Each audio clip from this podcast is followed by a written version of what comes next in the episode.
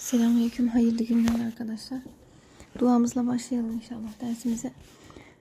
Euzubillahimineşşeytanirracim. Bismillahirrahmanirrahim. Elhamdülillahi Rabbil alemin.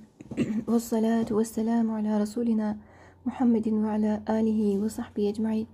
Allahümme el ilme vel iman el kamil vel ubudiyetel kamiletel tamme vel ihlasel etem vel yakinet tam vel tevekkulet tam vel ma'rifetet tamme vel tamme وخالص العشق والاشتياق إلى لقائك والعفة والعصمة والفطانة والحكمة وفصل الخطاب والحافظة الدائمة والذاكرة الدائمة والصحة الدائمة الكاملة والعافية الدائمة الكاملة والقلب السليم.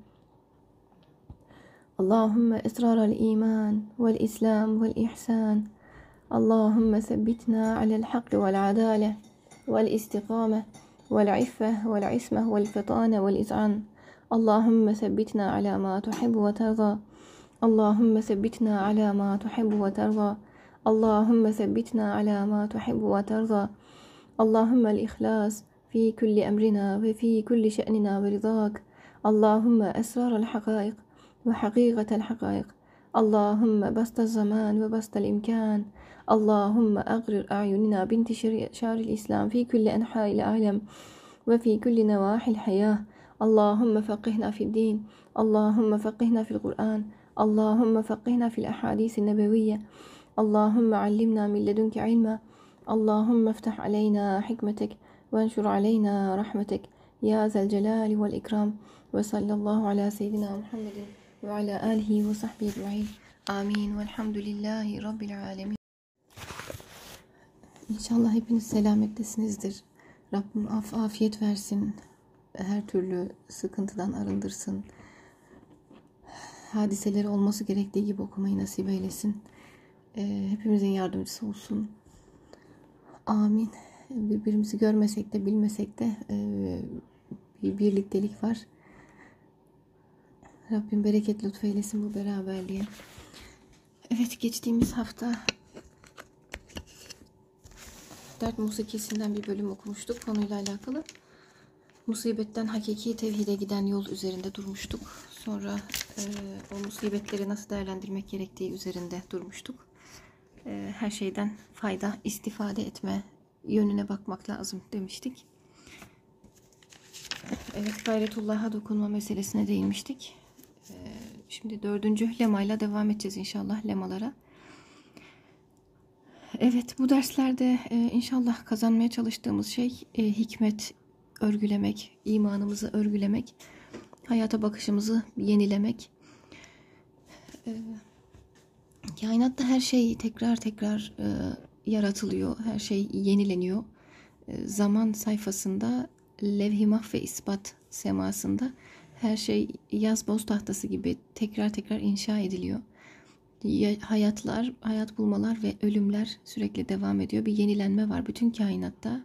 Hücrelerimizde, bedenimizde, bulunduğumuz ortamda her şeyde devamlı bir yenilenme e, var. Evet bizler de ruh dünyalarımızdaki yenilenmelerle e, açılmış nazarlarımızla dünyaya bakmakla o kainatın uyumuna e, yakalamaya çalışacağız. Yapmaya çalıştığımız şey bu derslerde iman binamızı yeniden inşa etmek, nazarlarımızdaki pörsümüşlüğü gidermeye çalışmak ve taptaze bir nazarla yeni bir bakışla hayata devam etmek ki bu da olması olmazımız tefekkür, farkındalık olmadan hayatın kalitesi de olamaz. İnşallah tefekkürümüze vesile olsun derslerimiz. Ee, ilk 3 4 lemayı bir hatırlamış olalım.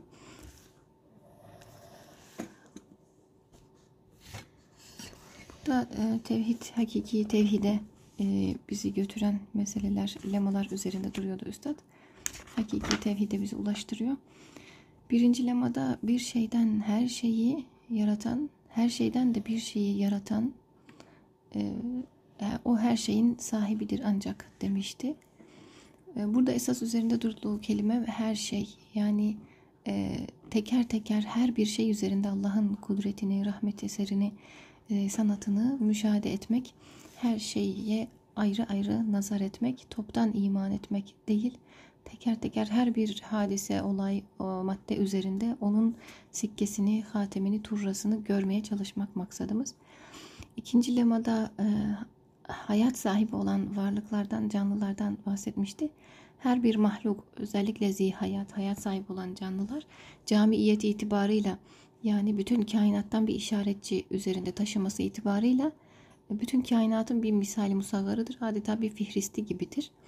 E, o koskoca kitabı yazan şey o küçücük zerreyi de yazan aynı zattır demişti. Üçüncü lemada güneş örneğini vermişti.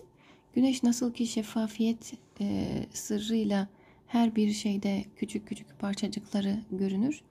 E, hayat sayesinde canlılar üzerinde de Allah'ın e, tecellisi e, vardır demişti. Güneş örneğiyle bize e, hayat meselesi üzerinden e, bunu anlatmıştı. Nasıl ki e, her bir e, şeffafiyet sahibi olan su damlası, cam parçası gibi şeylerde güneşin yansımaları var. E, onların her birinin içerisinde bir güneş var diyemeyeceksek, güneşi kabul ettiğimizde en doğru sonuca ulaşabileceksek, aynı şekilde canlılık sahibi, hayat sahibi olan her şey üzerindeki Allah'ın esmalarının tecellilerini de e, Allah'a vererek e, en doğru yolu bulmuş oluruz dedi. Dördüncü lemaya e, geldik şimdi. Dördüncü lemadan devam edeceğiz inşallah.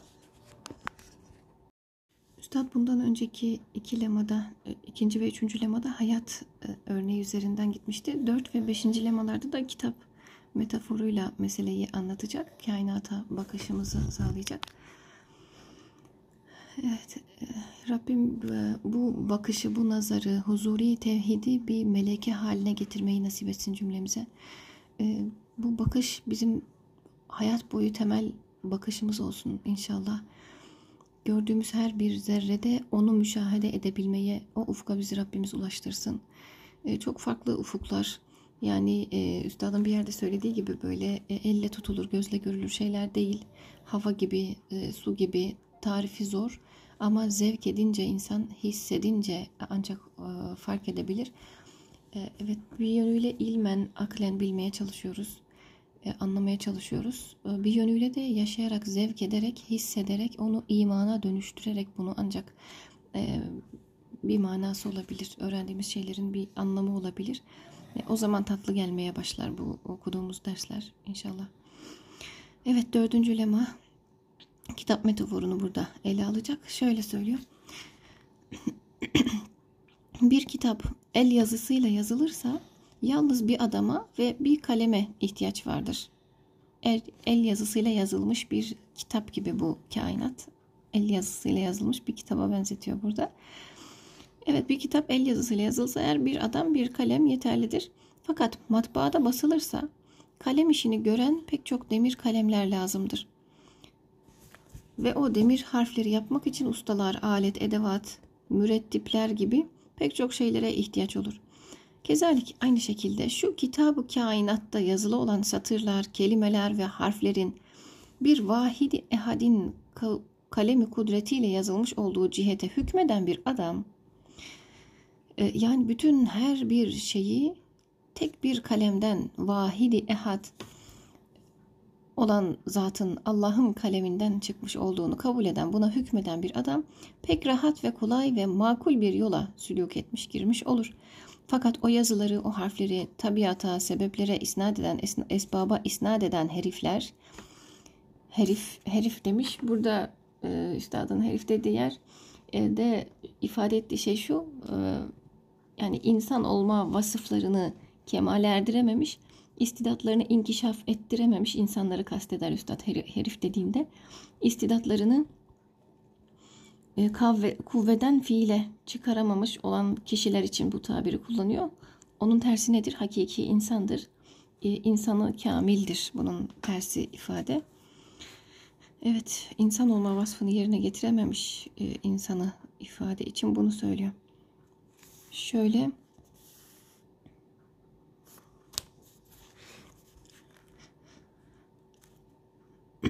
o yazıları, harfleri tabiata, sebeplere isnat eden herifler imtina ve muhalin, zor şeyin e, en suubetli, en zor ve çıkmaz bir yoluna zehab etmiş olurlar. Çıkmaz bir yola girmiş olurlar.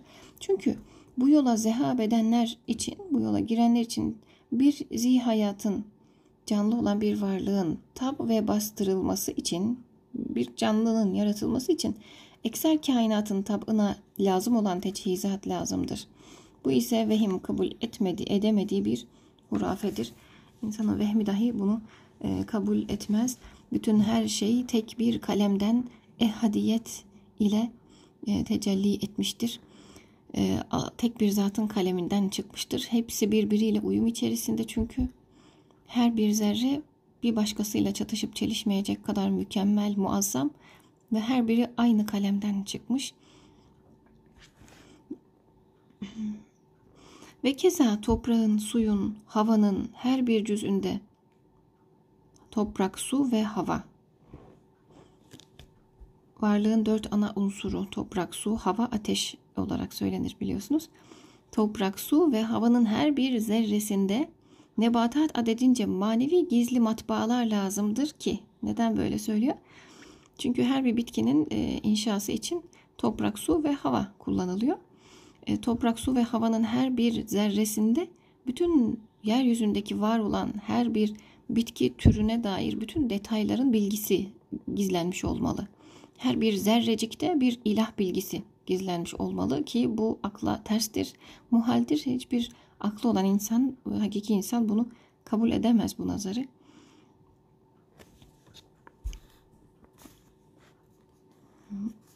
Evet, keza toprağın, suyun, havanın her bir cüzünde nebatat adedince manevi gizli matbaalar lazımdır ki mahiyetleri ve cihazları mütehalif sayısız meyve ve çiçeklerin teşkilatını yapabilsinler. Değil mi? Her bir zerrecik girdiği yerde ona uygun şekilleniyor. Onu o şekilde dönüşüyor. Ona uygun şeye dönüşüyor. Onun bilgisi kendisinde ol, olmalı ki o hale gelebilsin. Ya da e, bir kalem sahibi, bir kudret sahibi, ilim sahibi onu e, yaratacak. Ona yön verecek, emredecek. O da o şekle girecek. Hangisini kabul daha kolaydır? Veyahut o nebatatı o kadar zinet ve intizamlarıyla beraber yeşillendirmek için burada arkadaşlar tefekküre vesile olması için e, belgesel tarzı şeyleri izlemek çok çok güzel olur. E, küçük bir örnek numune göndereyim ben açabilen arkadaşlar oradan izleyebilirler. 7 dakikalık bir şey güzelliğin e, sırları diye bir video var. E, bir bakmak lazım yani o nazarla kainatı seyretmek lazım o nebatatı o kadar zinet süsüyle, intizamlarıyla, o kadar düzenli haliyle beraber yeşillendirmek için yani her bir e, ağacın yaprakları sıralı sıralı muazzam bir güzellik var, muazzam bir sıralanmışlık var. E, aklı olan insanlar bile, bizler bile yani düzeni kendi başımıza kurmakta pek çok yerde zorlanırken cansız, e, şuursuz, ne yaptığının farkında olmayan o zerrecikler, hücreler bir araya gelip de o intizamı, o kemali, güzelliği nasıl e, teşkil edebilsinler? O mısır taneleri birbirinin arka, arkasına öyle intizamlı diziliyor. Gül yaprakları birbirinin ardına öylesine güzel diziliyor ki bir kafiye gibi, bir şiir gibi.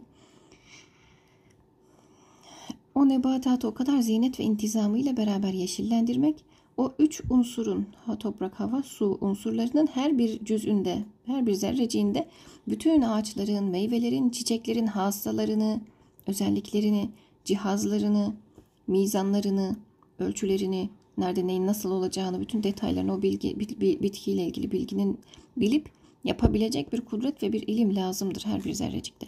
Çünkü bu üç unsurun toprak, su ve havanın her bir cüzü parçası her bir nebatın teşkiline medar ve menşe olabilir. Bu bilgi olursa ancak olur ya da Allah'ın sevkiyle olur.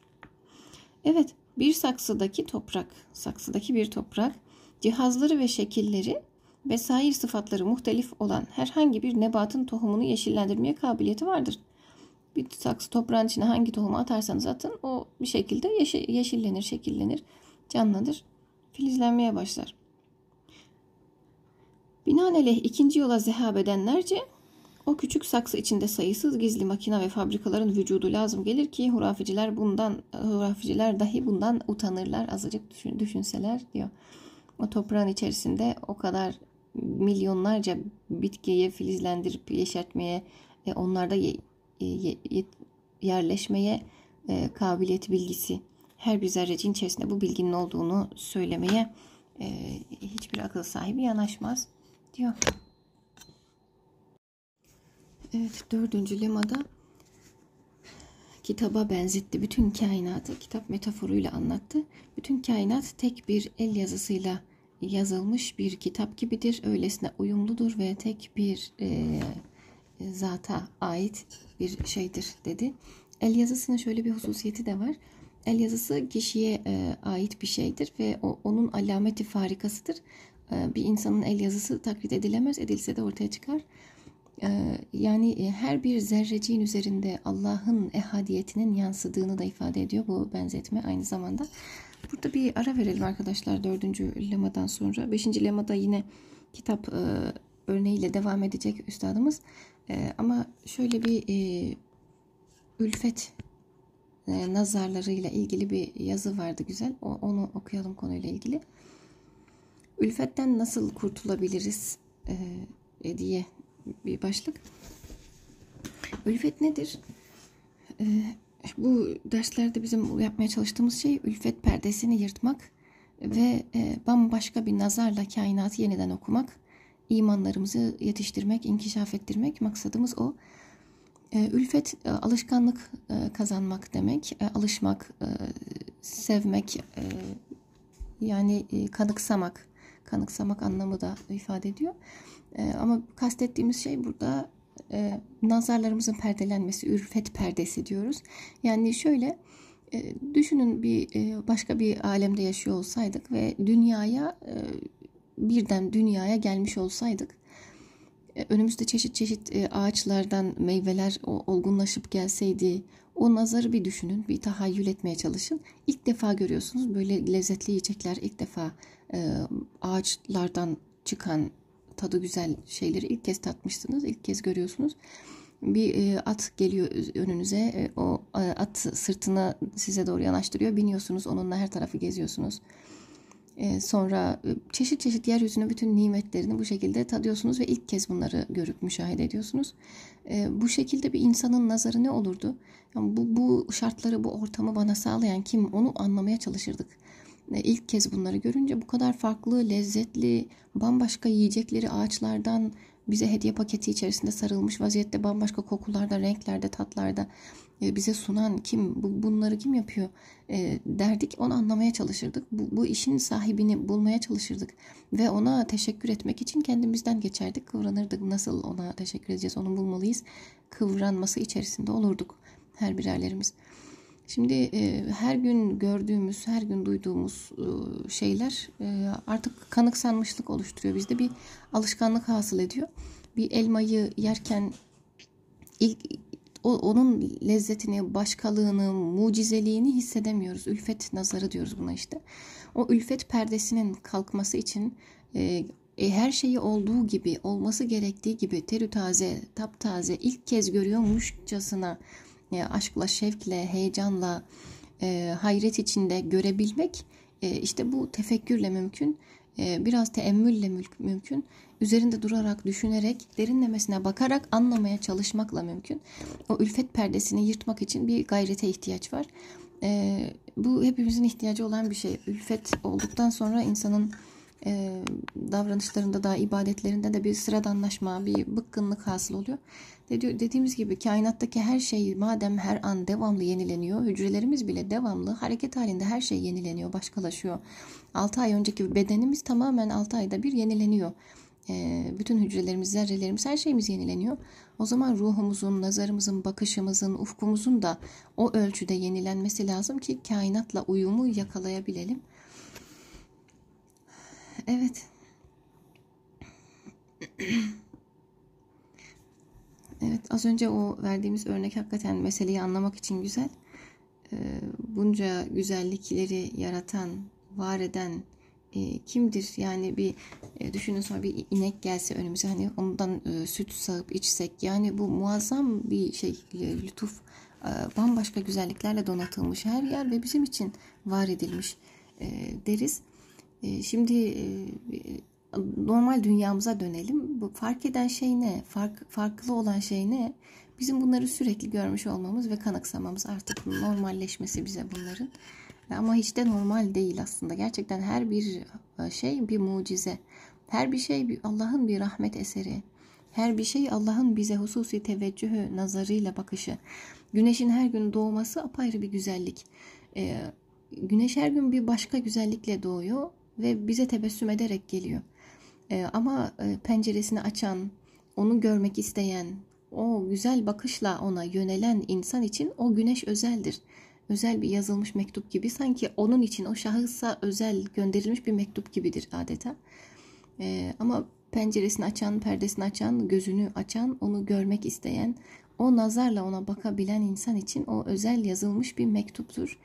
Ee, işte insan bunu fark ettiği ölçüde Rabbine görmeye de yaklaşır. Her şey bize onu gösterir aslında. Evet. Efendimiz sallallahu aleyhi ve sellemle alakalı şöyle bir şey e, var. E, iki kişi Hazreti Ayşe radıyallahu anh'ı ziyarete geliyorlar. Birisi şöyle bir şey soruyor. Efendimiz sallallahu aleyhi ve sellem'de gördüğünüz en etkileyici şeyi bize anlatır mısınız diye soruyorlar sahabe efendilerimiz Hazreti Ayşe validemize. O da şöyle ifade ediyor. Resulullah aleyhissalatü vesselam bir gece kalktı, abdest alıp namaz kıldı. Namaz da çok ağladı. Gözlerinden akan yaşlar sakallarını ve secde esnasındaki yerleri ıslattı. Sabah ezanı için gelen Hazreti Bilal radıyallahu anh, Ya Resulullah, geçmiş ve gelecek bütün günahlarınız affedildiği halde sizi ağlatan şey nedir? deyince o, bu gece yüce Allah bir ayet indirdi, beni bu ayet ağlattı dedi ve ayeti okudu. Ayet şu, Ali İmran suresi 190. ayet. Göklerin ve yerin yaratılışında Gecenin ve gündüzün gidip gelişinde elbette aklı selim sahipleri için ibret verici deliller vardır. Evet her şey bir kitap aslında yazılı bir kitap ve her şeyde bir delil var. Bize onu gösteren gecenin gündüzün ard arda gelmesinde, güneşin doğuşunda akıllı selim sahipleri için ibret verici delil var. Kur'an'da düşünmez misiniz, görmez misiniz? Çok fazla ayet var. Birkaç tane örnek yine okuyalım. Ha, bu sonra Efendimiz sallallahu aleyhi ve sellem e, bu Hazreti Bilal Efendimiz geliyor soruyor. Sonra bu, bu ayet geldi. Onun üzerine ben ağlıyorum. Bu ayet beni ağlattı diyor ve sonra şöyle devam ediyor Efendimiz. Bu ayeti okuyup da üzerinde tefekkürde bulunmayan, düşünmeyen kişilere yazıklar olsun dedi. Evet bu ayetten hemen sonraki ayet 191 Ali İmran 191'de de şöyle söylüyor. 190 şöyleydi tekrar okuyalım ikisini birlikte. Göklerin ve yerin yaratılışında, gecenin ve gündüzün gelip gidişinde elbette aklı selim sahipleri için ibret verici deliller vardır. Onlar ayaktayken, oturarak ve yanları üzerine yatarken Allah'ı anarlar. Göklerin ve yerin yaratılışı üzerinde tefekkür ederler, düşünürler. Rabbimiz derler. Rabbena ma halakta hâzâ batıla. Rabbimiz bunu sen boş yere yaratmadın. Sen yücesin. Bizi ateş azabından koru. Derler diyor. Yani o tefekkürün devamı böyle bir yakınlaşma, böyle bir Allah'la buluşma, bizi ona götüren şey olmalı. Yani her şeydeki ülfet perdesini sıyırmak lazım gözlerimizden. Her şeye bakarken ki o perdeyi sıyırmak lazım ki e, onun gerçekten bize ifade ettiği manayı görebilelim. Bedenler, zamanlar, e, maddeyle sınırlı olan dünyaya ait her şey geçici. Baki kalan, kalıcı olan tek şey manalar. E, bir kelebeğin e, kısacık bir süreliğine var olup sonra tekrar göçüp gitmesi bir mananın taşıyıcısı olması hasebiyledir. Kısacık bir süre geliyor, bir manayı yansıtıyor. Allah'ın bir esmasını tecelli ettirme vazifesiyle bu dünyada yerini alıyor. O kısacık süre içerisinde o manayı yeryüzüne bırakıp mümin nazarda, nazarında insanların tefekkürüne vesile olup göçtüğünde işte o bakiyeti kazanmış oluyor o varlık, o kelebekcik. Üstad bir yerde bunu ifade ediyor. Ee, son bir sonbaharda ne kadar hassas e, bir bakış yani imanlı insanın bakışı kainata, hayata, doğaya, her bir zerreye böylesine e, değerli oluyor işte. Ee, bir sonbaharda e, yaprakların hazinane dökülüşü, sararması, ölüme doğru gidişi beni çok ağlattırdı diyor üstad. Çok hüzünlendirdi diyor. E, sonra bu manayı ifade ediyor. Yani bunlar e, bir bahar yaz mevsimi boyunca canlıydılar. E, şimdi vazifeleri bitti ve e, toprak olacaklar. Ama onlar bir manayı temsilen gelmişlerdi. O manayı e, son, manayı taşımak hasebiyle onlar aslında sonsuz güzelliği kazandılar gibi e, bir şekilde ifade ediyor bunu. Evet.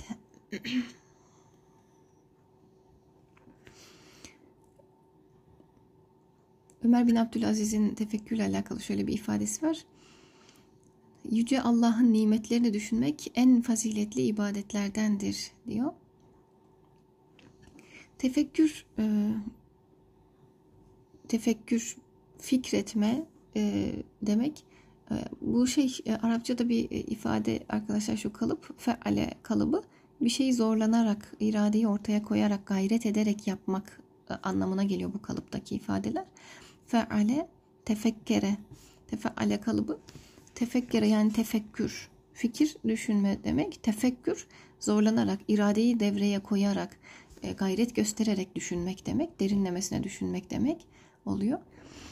Tefekkür neticesinde insan geniş bir ilme sahip olur. İnsanın ilmi artınca kalbi hali değişir, kalbi durumu değişir. Kalbi durum iman değişince, artınca, ziyadeleşince insanın hal ve hareketleri de değişir. Evet, farkındalık e, için tefekkür önemli, düşünmek önemli. Ülfet perdesinin yırtılması için önemli bu hususlar. Birçok ayet-i kerime var Kur'an'da arkadaşlar tefekkürle alakalı. Şüphesiz bunda tefekkür eden, düşünen insanlar için ibretler vardır. Bu ayet-i kerime Kur'an-ı Kerim'de beş ayrı yerde de geçiyor.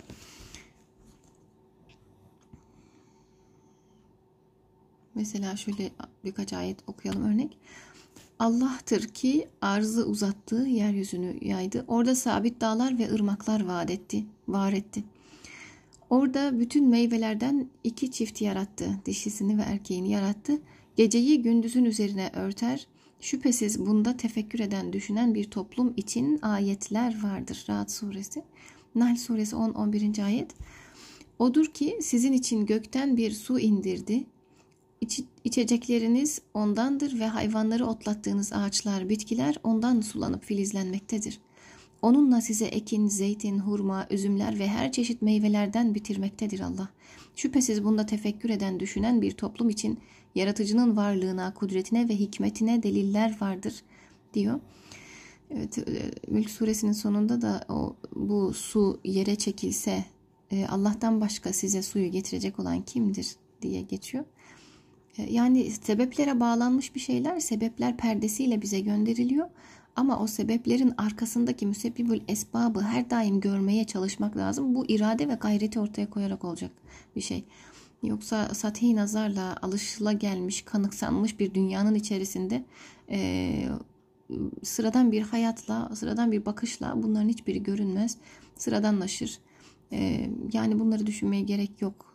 Yaşayalım, geçelim, gidelim günümüzü e, şeklinde insanın e, hayvanlardan daha aşağı seviyeye, derekeye düşeceği bir konumda mümkün insan için. Ülfet nazarı çok tehlikeli, sıyrılması gereken bir perde o. Bir başka ayet var şöyle. Haşr suresi 21. Bu sabah akşam namazlarından sonra okuduğumuz La Yestevi'deki bir ayet.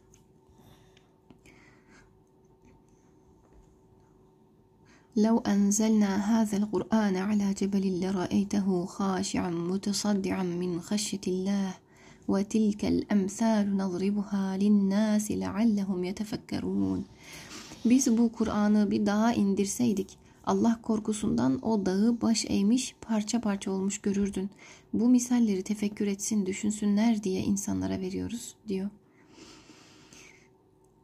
Evet. Aynı zamanda tefekkür insanı taklitten kurtarır. Tahkiki imana ulaşmaya vesile olur. Evet, ülfetten kurtulmanın ve Allah'ın rızasına ulaşmanın yollarından bir tanesi de e, belki ölümü düşünmek. O farkındalıkla her şeyin geçici olduğunu fark ederek yaşamak. Üzerinde yolculuk yaptığımız bu yeryüzü gemisi berzah alemine doğru e, akıp gidiyor. Biz de bu yolculukta e, giden kişileriz. E, hangi vesileyle öbür aleme göçeceğimize dair de bir bilgimiz yok. Evet, Azrail Aleyhisselam her gün 500 binden fazla insanın ruhunu kabz ediyor ve öbür aleme onları yolcu ediyor. İçinde ihtiyarı da var, genci de var, zengini de var, fakiri de var. E, bu ölümü hatırlamak da belki ülfete e, bir neşter vurur. Hocamızın eserlerinde de çok e, bahsediliyor. Bir de oradan bir yazı paylaşalım. İnşallah.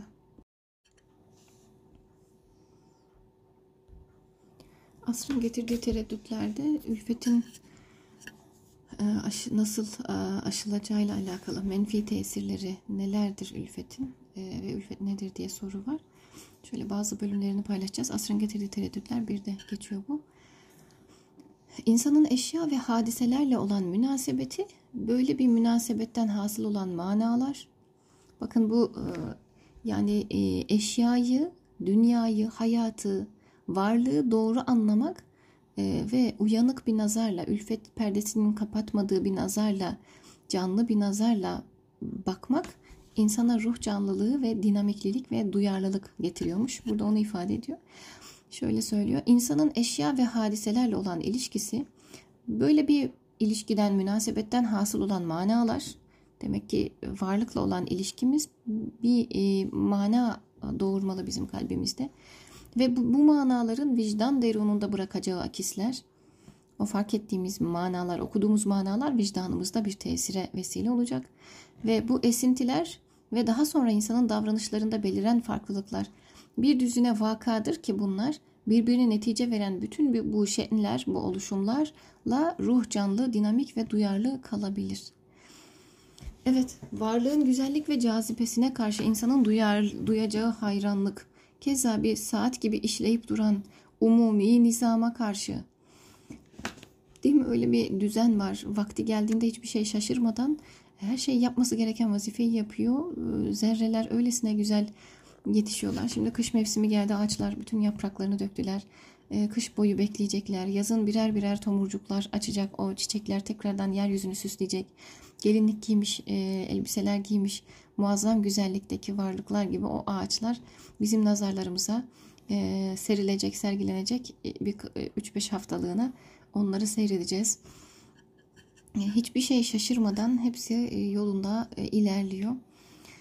Varlığın bu güzellik ve cazibesine karşı insanın duyacağı hayranlık, bir saat gibi işleyen umumi nizama karşı onun içinde uyanan merak ve tecessüs, yani dikkatli bir nazarla bakarsak demek ki bir hayranlık, bir hayret, bir e, şaşkınlık yaşayacağız. Hayret bir ufuktur, ulaşılması gereken bir ufuktur. Hayret ufku, hayret makamı bir makamdır. Ee, ama bu bakışla bakınca o makam kazanılabiliyor. Rabbim tattırsın ee, sadece duymak, bilmek, e, bu güzellikleri e, hissetmenin gerekliliğini fark etmek bile insana bir ayrı güzel lezzet veriyor. Ee, bu nizama karşı onun içinde uyanan merak ve tecessüs, araştırma aşkı, keşfettiği her yeni şeyle vasıl olduğu irfan, evet bir irfan ufkuna ulaştırıyor insanı bu bakış demek ki. Ve daha derinlere inme arzusu, Nihayet bu bilgi parçacıklarını bir araya getirerek derli toplu düşünmeye ulaşması insanın tefekkür ufkuna ulaşması, onu her hadise karşısında duyarlılığa, zihni cevvaliyete, ruhi faaliyete ve daima uyanık bulunmaya sevk eder. Evet burada çok güzel özetledi tefekkür ufkunu. Aksine eğer böyle bakmazsa insan Etrafındaki binbir güzellik cümbüşünü duyup görmemesi ve birbiriyle uyum içinde olan bu kombinasyonlar karşısında hissiz, alakasız kalması, gördüğü şeylerin sebep ve hikmetlerine inememesi, gördüğü şeyleri sadece görüp geçmesi, ruhunda bir türlü irfana ulaşamaması, onun duygusuzluğunun, ruhi ölgünlüğünün ve gözleri kapalı yaşamasının ifadesidir ki, böylelerine ne kainatın esrarlı kitabı, ne de her gün gözleri önünde enfüsün yaprak yaprak açılması hiçbir şey anlatmayacaktır. Üzerine uğrayıp geçtikleri nice mucize ve harikalar vardır ki ondan yüz çevirip durmuşlardır diyor bir ayette.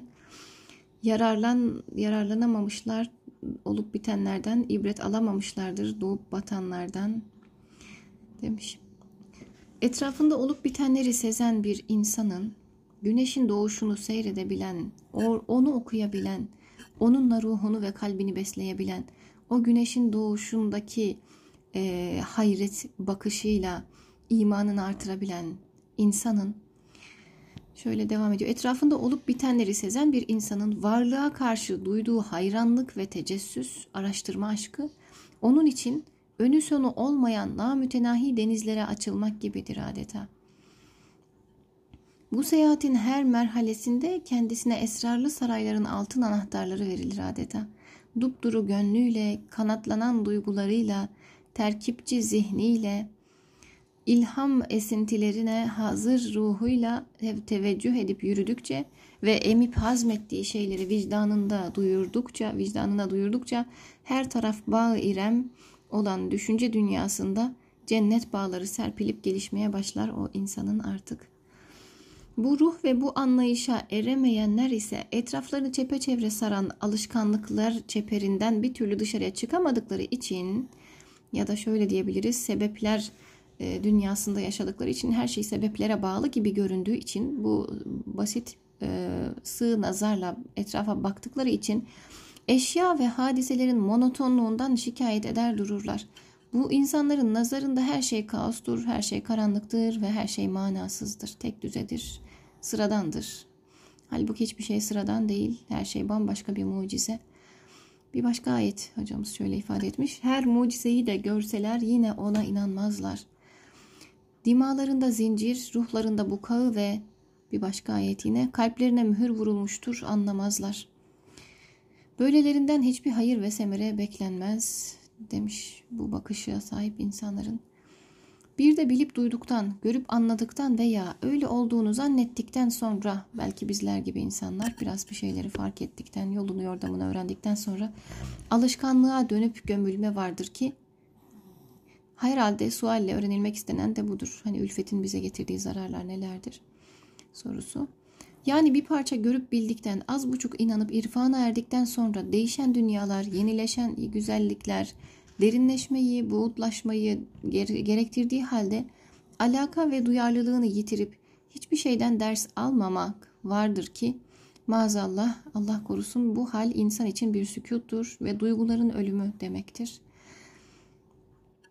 Evet arkadaşlar zor zamanlar, zor günler, imtihanın çetin olduğu zamanlar aslında insanın ehadiyet sırrına e, ulaşabileceği vesilelerdir. O, o güzel günlerdir. Bereketli mevsimlerdir aynı zamanda. Evet. Bu sıkıntıların içerisinde bulunduğumuzda biz de bunu düşünmeliyiz. Hani e, her şeyi doğru okumak. Her şey bizler için bir imtihan unsuru.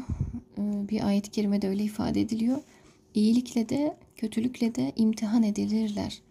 Yani güzel gördüğümüz, çok istediğimiz, nefsimize tatlı gelen şeylerle de imtihan oluyoruz. Ee, kötü gördüğümüz, hoşlanmadığımız şeylerle de imtihan oluyoruz. Ayet açıkça ifade etmiş. Önemli olan o nesnelerle öznenin yani bizlerin e, ilişkisi. Önemli olan bu. Ee, iyi zannettiğimiz şeyler bizim için gerçekten iyi olabilir. Kötü zannettiğimiz şeyler bizim için iyiye dönüşebilir. Gerçekten iyi olabilir. E, ama doğru bakışla bakarsak, doğru değerlendirirsek, doğru okursak yaşadığımız şeyleri o zaman e, ona göre şekillenecek. Yani e, nesnenin imtihan olma boyutu e, özneye bağlı. Öznenin bakışına, duruşuna bağlı. O nesne imtihan olabilir, kazanca da vesile olabilir. Evet her şey böyle.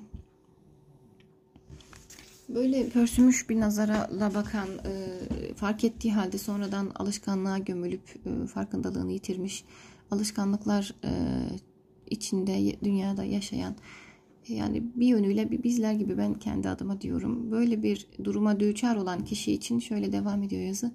Böyle bir duruma düçar olan Eğer tezelden gözünün çapaklarını silip eşyadaki hikmet ve inceliği anlayam, anlamaya koşmaz ve koşturulmazsa, birilerinin vesilesiyle harekete geçirilmezse o insan, kulağını açıp meleği aladan, yüce ufuktan gelen ilahi mesajları e, dinleyip anlamaya koyulmazsa eğer, her şey meleği aladan, e, Allah katından bize gelen ilahi bir mesajdır. O ilahi mesajları dinleyip anlamaya koyulmazsa insan gözünü silip açıp içten içe yanıp karbonlaşması ve devrilip gitmesi mukadderdir. Çünkü her şey adım adım geliyor arkadaşlar. Hani e, insanın ruh ikliminde bir kıvam kazanması da adım adım oluyor. Ya da e, pörsüyüp solması, sönmesi, e, bir şeyleri kaybetmesi de adım adım geliyor. Fark etmek çok zor. Küçük dememek lazım. Her şeyi önemsemek lazım. E, ilmek ilmek dokunuyor insan çünkü. E, her bir e, şey insana bir şekilde tesir ediyor. E, o yüzden az ya da çok hep güzelliklerle birlikte olmaya gayret etmek herhalde yapılacak şey. Şöyle devam ediyor yazımız. Bunun içindir ki kainatın nazımı en güzel şekilde kainatı intizamla yaratan yüce yaratıcı daima değişik ses ve soluklarla ders ve ikazlarda bulunup hep yeni yeni açık dilli ve açık mucizeli safi mürşitler göndererek her bir şey bir mürşittir yönlen insanına gerçeği gösteren ve her biri taptaze, yepyeni, açık, farklı dillerle bize şey, bir şeyler sunuyor, bir şeyler anlatıyor.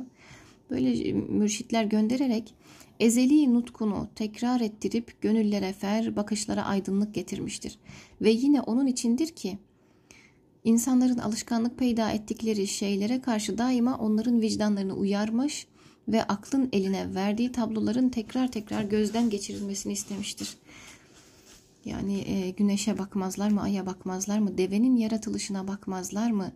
E, yani birçok şey var böyle bakmazlar mı? Yani bakın düşünün anlayın onlar bir mektup size beni gösterecek mektuplar diye tekrar tekrar farklı farklı örnekler zikrediyor Rabbimiz.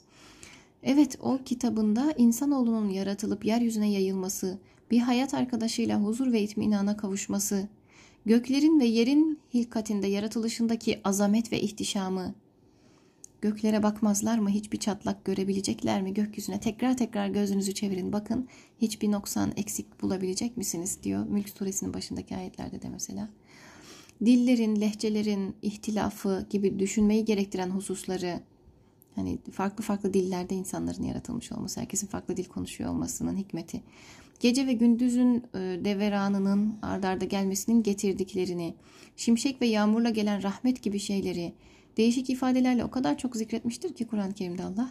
Düşünen, bilen, duyan ve aklını kullananlar için hiçbir alışkanlık ve ülfete mahal bırakmamıştır adeta.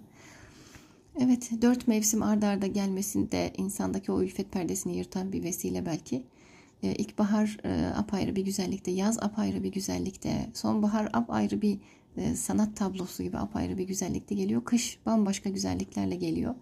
Yani o ülfete de mahal yok aslında o dört iklimin yaşandığı dünyalarda e, hayatını devam ettirenler için.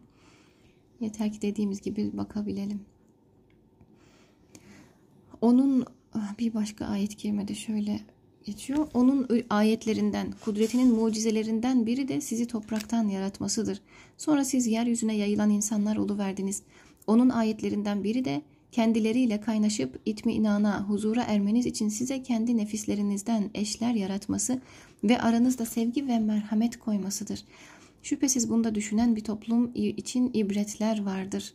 Allah'ın ayetlerinden biri de Allah'ı ayet ayet işaretçi demek. Yani Allah'ı gösteren işaretçilerden biri de birisi eşler ve eşler arasındaki sevgi, muhabbet, ve huzur bulma vesilesi Allah'ın ayetlerinden biridir dedi. Bir başkası da şöyle devam ediyor ayet. Göklerin ve yerin yaratılması dillerinizin ve renklerinizin değişik olmasıdır. Şüphesiz bunda bilenler için ibretler vardır. Onun ayetlerinden biri de deyip başka bir ifade şimdi. Geceleyin uyumanız ve gündüzleri de Allah'ın lütfundan rızık ve nasibinizi aramanızdır. Gece uyumak o beynin tekrar toparlanması, vücudun yenilenmesi, her şeyin yerli yerine konması, beynin yenilenip e, her şeyin e, bilgi raflarına uygun şekilde yerleştirilmesi. Hepsinde apayrı hikmetler var. Şüphesiz bunda işiten bir toplum için ibretler vardır. Aslında belgesel izlemek, e, bunları bilmek çok çok güzel. E, zaten Çağlayan'da falan da benzer yazılar çıkıyor. E, bunlara vesile olsun diye onların hepsi işte.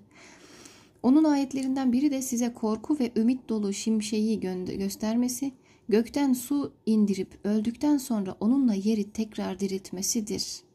Bir başka ayet olarak şimşek ve e, yağmur söylendi. Şüphesiz bunda aklını kullanan bir kavim için ibretler vardır. Evet 4 hangi ayet? Rum suresi 20 ve 24. ayetlermiş bu ayetler.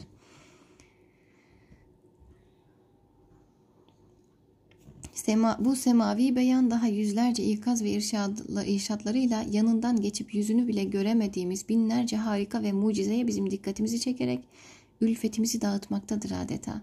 Ama yine de her biri bir bülbül gibi şakıyan hadiseleri görüp hissedemezler. Hayaliden bir, bir mısra. O mahiler ki derya içredir, deryayı bilmezler demiş.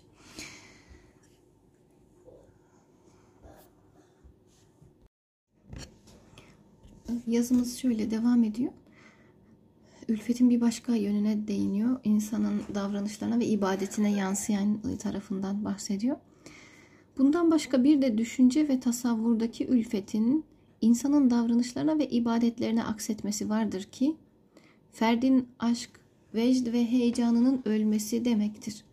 Bu duruma düşen fertte ibadet aşkı, mesuliyet duygusu, masiyetten nefret etme, günahlarına ağlama, günahlardan nefret etme gibi şeyler bütün bütün zail olur, yok olur gider.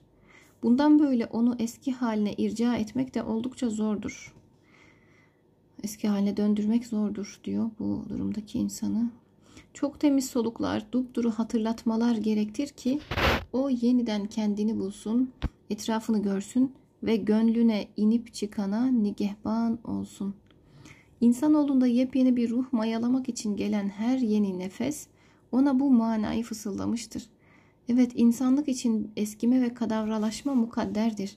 Ama kendini yenilemek de imkansız değildir. El verir ki katılaşmasına karşı ruhuna neşter çalan ele saygılı olunsun. Hala insanlar için vakit gelmedi mi ki kalpleri Allah'ın zikrine ve inen hakikate saygılı olup da bundan önce kendilerine kitap verilmiş, sonra üzerlerinden uzun bir zaman geçmesiyle kalpleri katılaşmış ve çoğu da yoldan çıkmış kimseler gibi olmasınlar. Hadid suresinde geçen bir ayet-i kerime.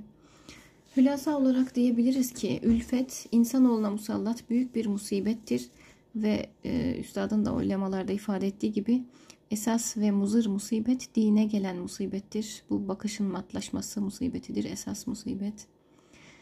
Ve çokları da bu musibete giriftar olmaktadır. Rabbim muhafaza buyursun. Bu duruma düşen kimse etrafında olup biten şeylere karşı gafil, kainat kitabındaki güzelliklere karşı kör ve hadiselerin hak söyleyen dillerine karşı sağırdır.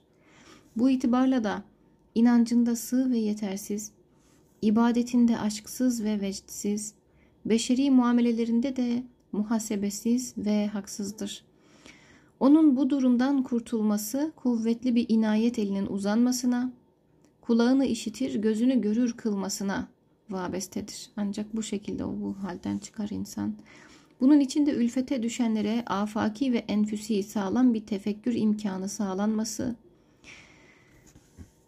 yani hem iç dünyasında kendini insanın tanıması, kendiyle ilgili tefekkür edebilmesi hem de dış dünyada tefekkür imkanı olması, ölüm ve ahirete ait levhaların düşündürülmesi, çeşitli müesseselerin gezilip görülmesi, dini ve içtimai bir kısım faaliyetlerde bulunmalarının teşvik edilmesi ve ayrıca mazinin altın sayfaları sık sık mütalaa edilerek şanlı geçmişimizin nazara verilmesi, düşünce ufku aydın, vecd ve heyecan insanlarıyla karşılaştırılmaları gibi vesilelerle böylelerinin kendilerini yenilemelerine zemin hazırlanmalıdır e, demiş.